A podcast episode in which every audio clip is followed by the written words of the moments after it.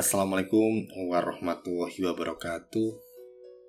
Jumpa lagi dengan Safril Di episode terbaru dari Podcast Bilik Berbagi. Teman-teman penyimak Podcast Bilik Berbagi. Kali ini saya akan bercerita tentang sebuah pertanyaan Yang sempat diajukan oleh salah satu mahasiswa saya Seusai perkuliahan. Pertanyaan sederhana Tapi saya perlu waktu untuk berpikir dalam menjawabnya. Pertanyaannya begini, menurut Pak Safril, siapa sih sahabat itu? Sederhana kan pertanyaannya? Cuma saya perlu beberapa menit, nggak sampai menit sih, mungkin detik, untuk menemukan jawaban yang pas yang saya yakini kebenarannya. Kira-kira begini jawaban saya. Sahabat adalah seseorang yang dipilihkan oleh Allah Subhanahu wa taala dalam mendampingi hidup kita. Bisa jadi dia hadir secara fisik, kita bisa melihatnya, kita bisa bercerita langsung pada dirinya, ngobrol langsung. Intinya, dia hadir secara fisik di hadapan kita.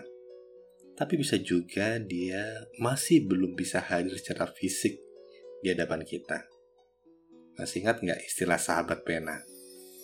Belum pernah bertemu, tapi kita terus surat menyurat dengan dirinya.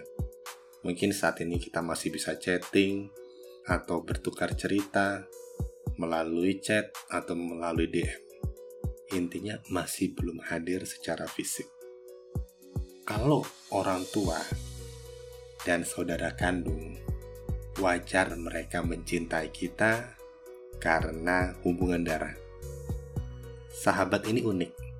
Dia nggak ada hubungan darah, nggak ada hubungan kerabatan, mungkin bukan sepupu, nggak ada hubungannya apa pun dengan keluarga kita, tapi dia bisa dekat secara emosional dengan kita.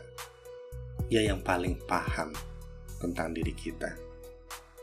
Dia yang paling bisa mendukung di saat-saat terburuk diri kita dia orang yang pertama bahagia saat kita mendapatkan kebahagiaan.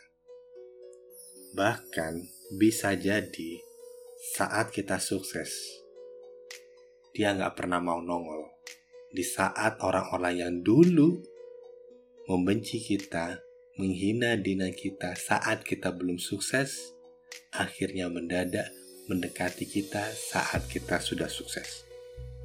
Bahkan kalau mau ekstrim, sahabat itu adalah orang yang hadir pada diri kita saat kita terpuruk, tapi dia takkan hadir dalam hidup kita saat kita sukses.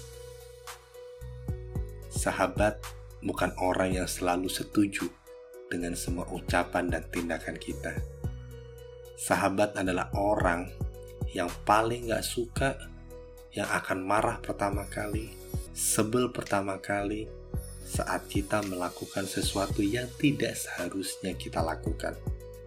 Dia akan jadi orang yang pertama meluruskan diri kita saat kita bengkok. Dia akan menjadi orang yang pertama membangkitkan diri kita, memotivasi kita saat kita jatuh terpuruk. Mungkin tak semua omongannya enak didengar tapi dia jujur apa adanya. Dibandingkan ada orang bermulut manis, tapi di belakang nusuk kita. Dia nggak akan pernah berpura-pura saat dia tidak suka dengan perbuatan kita.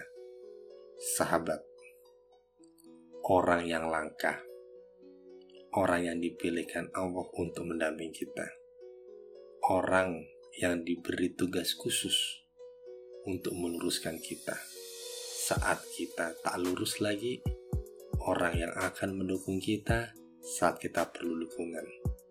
Apakah ada kesempatan kedua saat kita mengkhianati sahabat? I don't think so. Karena apa? Karena sahabat layaknya manusia biasa. Dia punya trauma, dia punya ketakutan untuk percaya lagi. Jadi saat seseorang memberikan kepercayaannya pada kita, dan terjadilah sebuah persahabatan, jaga kepercayaan dia. tak ada kesempatan dua kali.